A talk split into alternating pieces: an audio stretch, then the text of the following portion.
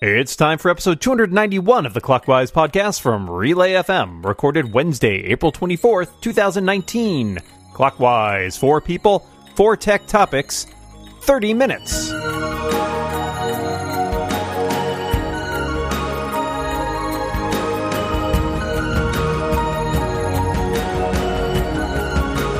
Welcome back to Clockwise, the tech podcast that's older than it's ever been, and now it's even older. I'm your co-host Dan Moren, and I am joined across this internet by my delightful pal and co-host, Mr. Micah Sargent. How you doing, Micah? I am doing well. I am also older, and so are you. Yeah, no, I I know, and I'm about to be older still. uh, today we have, of course, two wonderful guests, as we always do, and this week they are to my left a tech editor and reporter from CNN. It's my former colleague from Macworld, Heather Kelly. Welcome back, Heather. Hello, hello. And to my left, it's emoji historian and chief emoji officer at Emojipedia. Let me say emoji one more time for Jeremy Burge. Hello, Jeremy. Hello, Micah. Hello, Dan. And hello, Heather, for our annual clockwise catch up. This is just where we, we, we, just come over here to, to catch up. It's the only place we have. That's true. That's true. And we do it in just 30 minutes because we're really efficient. So I'm going to kick things off. Uh, with a rumor that just started circulating a day or so ago that the iPads update this year, uh, the new version of iOS, will support cursors, mouses, mouses, mice, mice, uh, Author? trackpads, pointing devices, etc. And so my question for you is: Is that something that you want?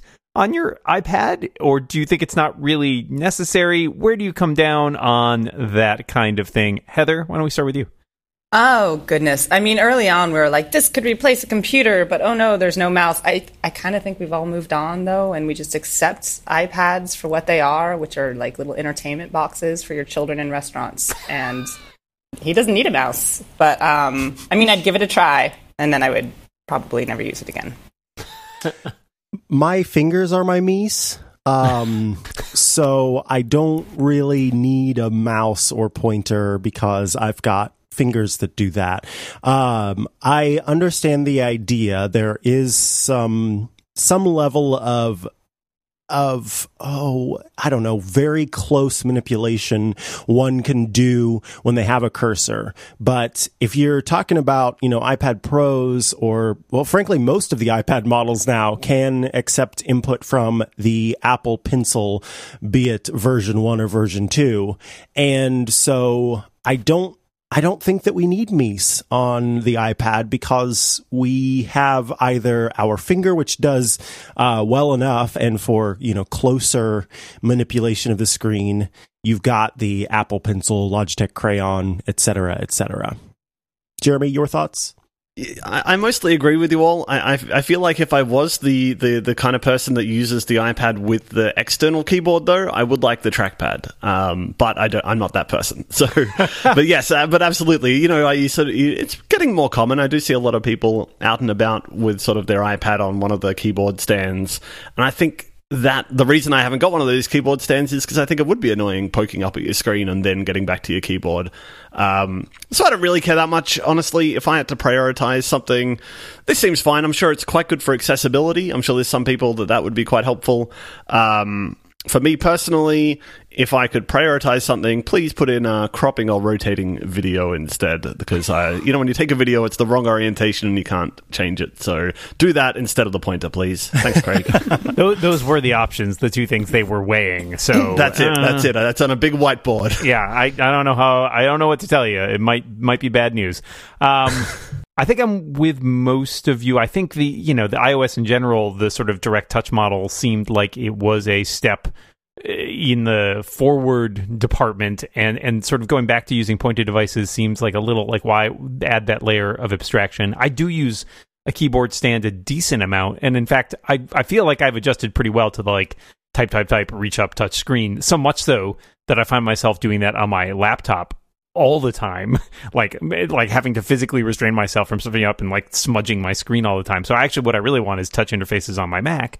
Uh, so if we can just turn that on its head, I don't know if that comes before or after the rotating video thing, but let's let's keep that in mind. Um, I, I think there are some precision places where you know this might be useful for pro users. Think about stuff like podcast editing or video editing might be more useful. But as Micah said, the support for Apple Pencil really potentially gets rid of that.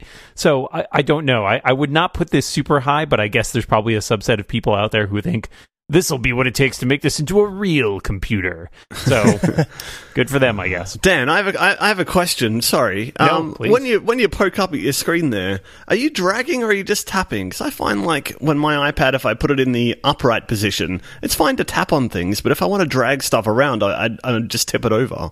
am I well, am I doing it wrong? I no, I have to do the thing where it's like I hold it with the other hand. yeah. Yeah, it's, it's it's like a full body future's awful. experience. Yeah, I, I wouldn't recommend it. Well, thank you for your thoughts on that. Let us go to our second topic, which comes from Heather. Okay, so this one was you probably saw this coming. Um, the Fold has folded. It was it was Samsung's brilliant, terrible idea.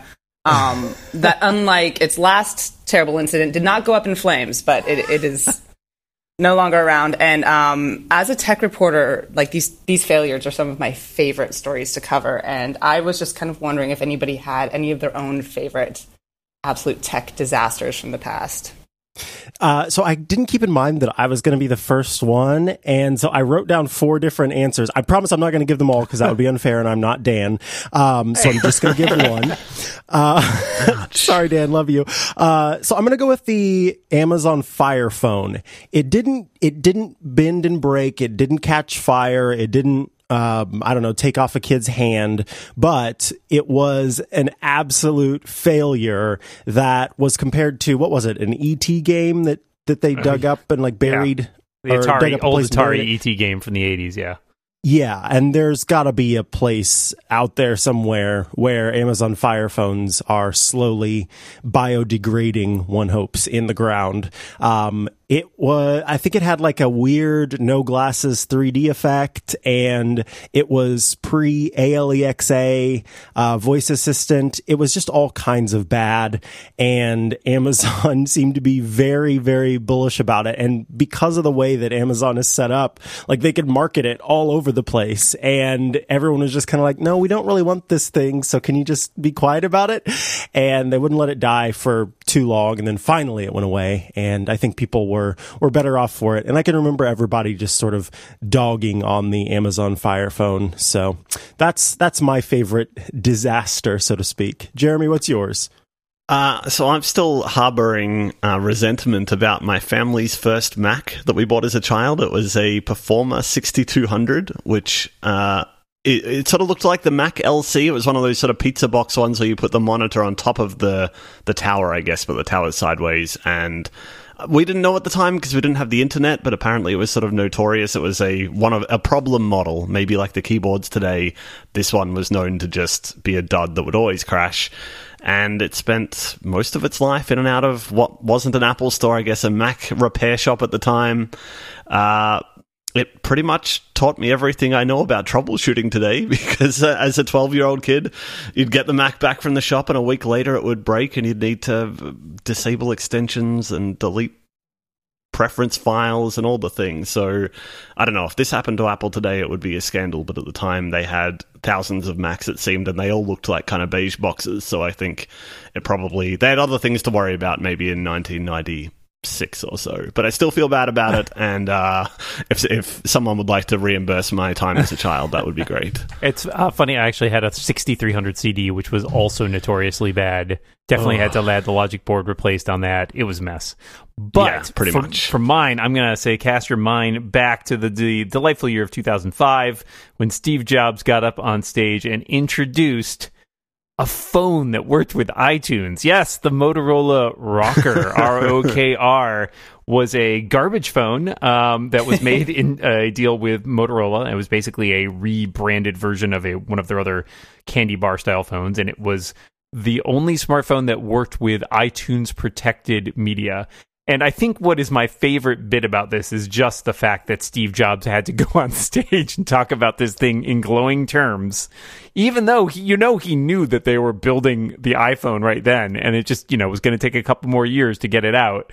Uh, and well, this is not the infamous incident where Steve Jobs threw a device off the stage, that was in fact a camera, I believe. I feel like he he wanted to. He really wanted to hurl this thing off the stage. Uh, it it did not, it, despite the fact that it kept going until 2009. Um, it was not a very successful device, I believe, and its interface was was pretty terrible. So, yep, uh, really glad that that was a thing. Um, well, so I was going to say Windows Phone, but we've had a lot of phones, so I am going to go with the Nexus Q, which was Oh, Google's yeah. like three hundred dollar little media player server thing that it announced, I think in like two thousand two or two thousand twelve. Um, and then they kind of shelved it about a year later. And I think about it a lot because I imagine also that there is a warehouse filled with these like black bowling ball devices that somebody's going to uncover in like a few hundred or thousand years and go, what? what is this? What the heck is going on here? Um, and I, you know, I thought it was really cool when it came out, and I wanted one, and it looked great, and it just it, it just died, and it was a little sad. So that that would be my pick. Good, that's good. There were a lot of other options. I, I sort of went back and went down memory lane. There were a lot of really bad tech products that we could have chosen from, uh, but we don't have the time because we are already two topics in, which of course means it is halftime here at Clockwise. And this week's episode is brought to you by our very good friends at Linode. With Linode, you can instantly deploy and manage an SSD server in the Linode cloud, and you can get a server running in just seconds with your choice of Linux distro resources and node location. Linode has hundreds of thousands of customers, and that might seem a lot, but they're all looked after by Linode's incredible 24 7 support team. If you ever run into any problems, you can drop them an email, you can give them a call, you can chat over IRC in the Linode community if that's easier. I hear they take uh, pigeons, ravens, if you're up in the, the Night's Watch territory, whatever suits you best.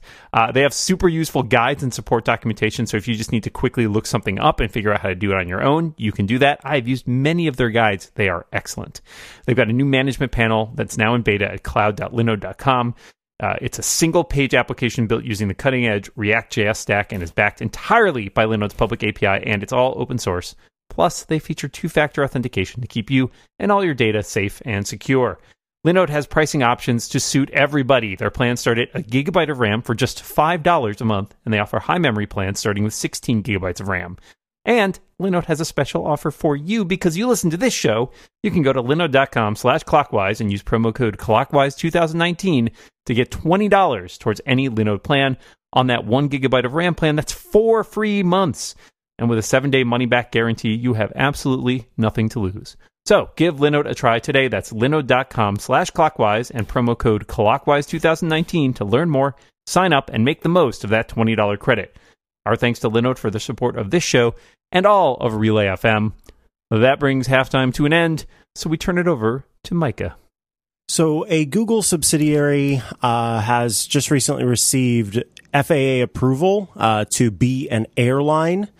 And what this does, it's a drone delivery business. And now that it is approved as an airline, they are doing some tests in Virginia to do actual like package delivery to different homes.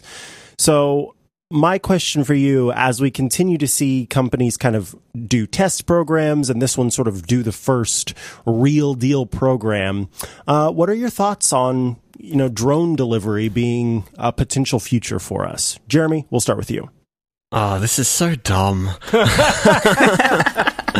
I, uh, I, I feel like it's one of those sort of like visions from the 60s of the future, and you know, we're going to be all the Jetsons, and we're going to be flying in personal cars, we're going to have drones. Like, there's people who understand transport and delivery and and and there's things that work in city, cities in particular where we've got the biggest issue right? There's not much space for a lot of people. And that's where drones don't work because there's tall buildings and narrow streets. That's the sort of that's the challenging part. And there's ways to handle that. There's sort of cargo bike deliveries e-bikes. There's you can get big trucks loaded onto smaller little vans and you can do all kinds of things in cities that are smart and use the streets efficiently and get things out there. And then in the countryside, what do you need a drone for? There's a highway to the middle of nowhere. You can just drive down the street and there's plenty of room. I, I do not understand why this is considered to be a thing. Whether are all the companies freaking each other out, thinking, "Oh, if Amazon's doing it, we've got to get in on this," or is there some secret uh, formula that I'm not aware of that you know that, that this is necessary for something? Maybe one of you is very pro drone delivery and can explain to me when a drone would be better than a car, a truck, uh, an e-bike, uh, anything else other than a drone. Uh, I don't get it. Drones are always but no that's not true. I yeah i'm kind of with you. I, I, think this seems like one of those novelty things that like in people's heads seems a lot smarter. I get that it seems like it's potentially faster right? There are sort of straight line paths rather than having to follow streets and whatever. But i gotta think that like you know certainly the stuff they're starting with now the the drones it's it's got to be fairly small because the drone's carrying capacity is not enormous. And so potentially that could take the weight off having, you know, lots of cars drive around, uh, trucks, delivery trucks showing up with all these boxes. Uh, if you're just ordering, you know, something that's that's really small and light, uh, and maybe that helps with pollution. But I also don't feel great about all these drones buzzing around, especially because we've certainly seen recently incidents with drones, you know, affecting things like airports. Uh, when people sort of maliciously decide they want to just screw with people at airports, and I just don't know how I feel about the cluttering up of all the airspace. Uh, are there going to be thousands of these things just whizzing back and forth? What happens when they hit birds? What happens when they lose power suddenly and crash into the streets? Like, I, I just feel like I I feel like this this pr- probably causes more problems than it actually solves. I did like the one. I guess they were testing one down in Australia where it delivered like espresso and it's like oh good a flying autonomous robot with hot liquid. What could possibly go wrong with that? Delicious. Yeah it's just open your mouth and it'll pour it right in. It's this is this is maybe technology. i changed my mind. I yeah we've, that. we've done this to ourselves. It's all on us. Heather what do you think about drones delivering all your stuff? Oh that that leads in beautifully to like the thing that i think about most about this is that i cannot wait for the first lawsuit like say you know that espresso is dropped on your head and you're burnt. Are you going to sue the restaurant the barista the person who did the drone packaging you know before it took off? The drone company google um, there are going to be injuries maybe a few like drone burrito deaths and uh, there are going to be some lawsuits. Oh and it's, it's going to be really interesting to see how that unfolds. I will now also defend the drones. Um, in some countries, like it's ridiculous in the US and developed countries. It just doesn't make sense. But there were some really cool stories of them being used in countries where the infrastructure uh, was not great. And, you know, traveling by land in a car could take hours, and they were using it to take blood from point A to point B. Um, like eight times faster than they could drive it there or take a motorcycle and that that was cool um, it would also be interesting if the blood fell out of the sky and landed on somebody, and that is another lawsuit I would watch carefully. Um, alrighty. So I think I've learned today that Heather's middle name is Schadenfreude. Um, but other than that, I really, for the most part, I'm, yeah, I, I agree that this is one of those things where, uh, in many places, it feels like it's solving a problem that doesn't actually exist. But in those particular places where transfusions and uh, vaccines and um, even, I think I didn't see too, or it wasn't too long ago that I saw something about like transplant material being taken uh, via drone.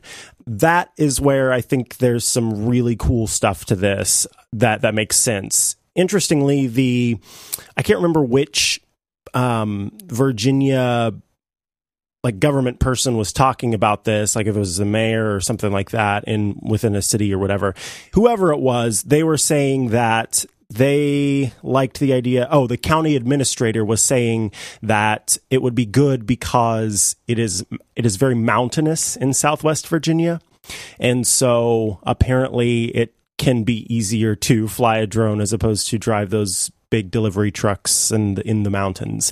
Whether or not that's a good enough excuse, I don't know, but um, certainly an interesting thing nonetheless. And if we if we don't fix our uh, climate change future, we might like it if we're all living in rising water levels on little islands of our own. Perhaps this could actually too. be maybe that's what these tech companies are up to. They can picture us all on our little floating islands with drone deliveries getting to all of us. They've plugged it into their AI systems and have run, you know, 30 40 50 years into the future. Follow the uh, money. which isn't that long. And yeah that's what it's that's what it's going to be. Drones everywhere.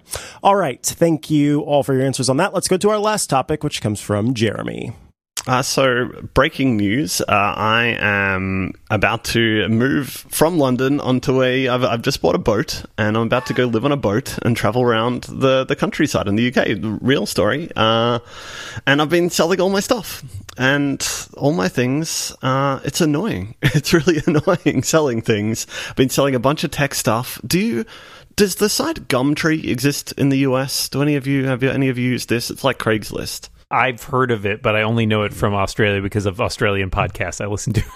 Mm. Yeah, I, I think I, I, don't know which came first, but as far as I can tell, it's like it's it's just the same as Craigslist. But I'll put things up. I'll put my printer up or my Airport Express up there, or you know things that are worth something to someone, and then you get these sort of inquiries from people going, "Oh, hey, is this still available?" And you write back in one minute and say, "Yes, it is," and then you never hear from them again. I'm like, "What are you doing? Who is sending these inquiries and then just never following up? Like, what is wrong with everybody? Is it me? I don't know." Um, anyway, before I go on, before I fill up the rest of the time complaining about people on the internet, could you uh, tell me what you do with all your old tech stuff? Do you sell it? Do you give it away? What do you do? I, I, really thought this was going to be a referendum on whether or not we thought it was just you. No, Jeremy, it's, it's just you. Uh, all yeah, right, end of it. the show. Um, yeah, I you know I'm in a weird situation where for a long time all the tech I acquired was via work, and it wasn't stuff that I was free to sell uh, because you know it was given to me as like review units. These days, I tend to buy much more of the tech for myself. I tend to use it a lot longer too because I'm also not on a on a huge company's budget where I can just buy new stuff every year. Um, so some of the stuff I've I've decided to like get a built-in replacement for. So for example, I'm on the iPhone upgrade program, so I don't have to worry about getting rid of an old phone every year. I just swap it out for a new phone, and Apple takes the old phone and probably sells it to somebody else for a lot of money. Uh, on the occasions where I have sold stuff off, uh, I will often use Gazelle or a service like that where you can essentially they make it really easy to sell off technology. But they again the sort of challenge there is that it's very specific. You know, you can sell off like a phone or a tablet pretty easily, but if you've got sort of random pieces of technology that you've accumulated, it's a it's not really set up for that. So I haven't really tried to do stuff on um, on Craigslist or the equivalent or eBay. All of that strikes me as just way more trouble than it's actually worth. Uh, I do know some people who have had success just putting up their own little like garage sale pages essentially and being like i have these things. Please feel free to go and you know you know buy them directly from me rather than using any intermediary. But that's also a lot of work. So for the most part i tend to try to get around that by just giving away my old tech uh, whether it be to family members or friends who just you know need something that has outlived its usefulness for me but possibly not for them. So yeah, or uh, in the end, I probably just end up with way more old tech than I need, and eventually end up just recycling it and giving up. I love the giving up angle. um, so, uh, a thing I know you can do, and I don't want to pretend I do this, is that you can donate it to like local schools and, and libraries. Usually appreciate some old technology. Um, I'm still in the boat of almost all my technology being uh, like review units from companies and it is my secret shame that haunts me. It used to be a closet in my house. Um, but to avoid a divorce, I brought it to my office where it is also still in the closet. And I need to send a lot of it back. I get a lot of emails from companies. Um, but there's also things like a bag of Nexus phones, and I don't. I don't know what to do with them. I might just like leave them on a street corner and hope somebody enjoys them. um, but uh, back in the day, I used to do everything on eBay and you know make some cash. But I would never ever sell a company's phone because that is how you get fired. Um, for me, I have have sold a lot of my old Apple stuff on Gazelle. Um, others of it I've given away to family members or friends. Um, my old the Apple Watch that I used to use before I got the new one went to my partner. My old iPad Mini went to my grandma. She loves it so much. Um, and so it just depends. Uh, if I, I have like it is a sort of gut check algorithm that I look at the price that I can get on the product and if my gut says no, then I keep that thing and I give it to someone instead of of selling it. And so, yeah, it just kind of depends on what it is. But Gazelle has been the one that I use the most. Uh, but there is a company, it's called Orchard, and um, it gave me a little bit more money for my iPhone uh, before I went to the Apple upgrade program. Um, and so I ended up sort of comparing prices between Orchard and Gazelle, and I was able to get more money from Orchard for my phone, and then I sold uh, a MacBook on um, Gazelle and, you know, m- made a good amount of money. I tend to not like the more active approaches, like with eBay um, and things like that, because then I have to worry about shipping and I have to worry about, you know, making sure that they pay me and have to do all of that stuff that I don't really want to have to worry about at all. So it's kind of like a mixture of being lazy and a mixture of, of, determining value and then going from there to decide whether I choose to sell it or keep it uh, and give it to someone. But yeah, I mean, when you're uh, going onto a boat, that's uh, a lot of Gotta stuff. get you rid of gotta a lot of I stuff. imagine. Yeah, a lot of stuff to get rid of. Uh, yeah, so it's uh, it's been fun.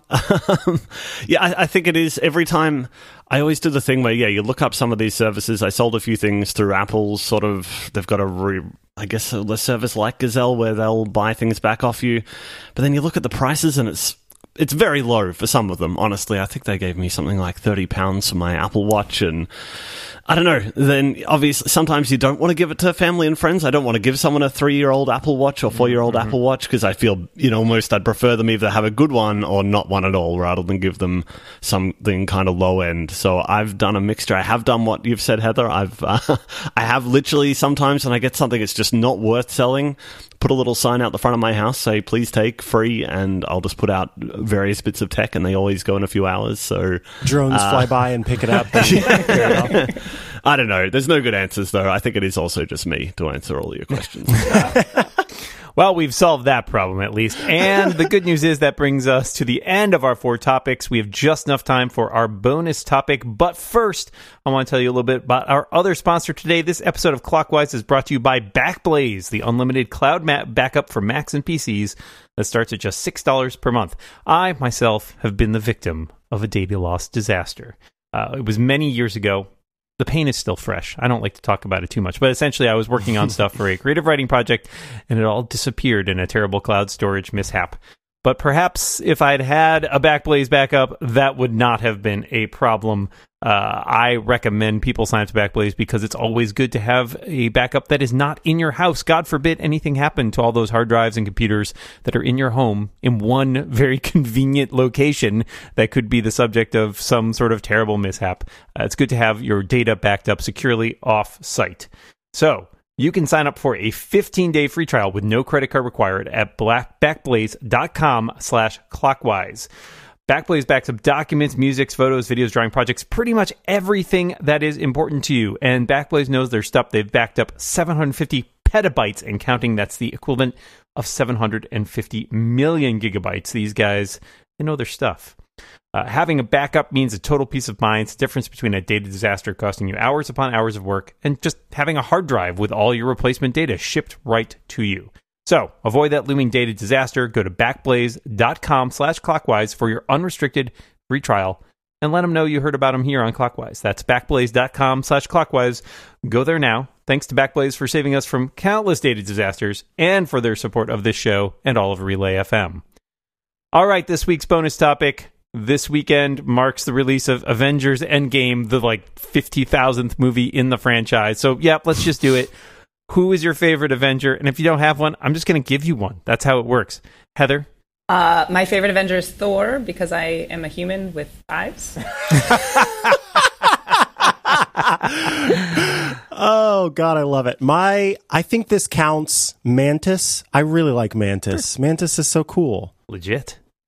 Oh, um, uh, uh, is the Avengers the one with the little tree? I'm not the, the little tree guy. I I'll love allow it. It's very cute. Uh, and for me, eh, Captain America. I'm a, I'm an old standby. He's a handsome man. What can I say? And he's from my neck of the woods, so that that helps too. There we go. We've we've established now who will live and who will die, which is great. And we have reached the end of our show, which means all we have to do is thank our wonderful guest, Heather Kelly. Thank you so much for being here this week. Thank you. Next time, it'll be even better. Keep having me back.